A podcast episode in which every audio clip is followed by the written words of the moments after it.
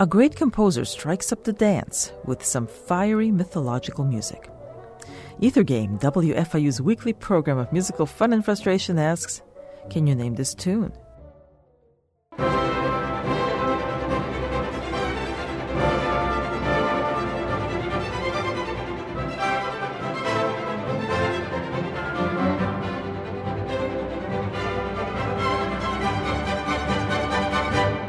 A mythological figure is the subject of this ballet. The composer was not much for ballet, and his ballets are not that popular.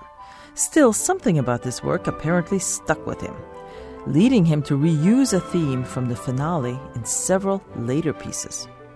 You can find the answer on Ether Game Tuesday evenings at 8. For more musical fun and frustration, check our website at wfiu.org slash ethergame.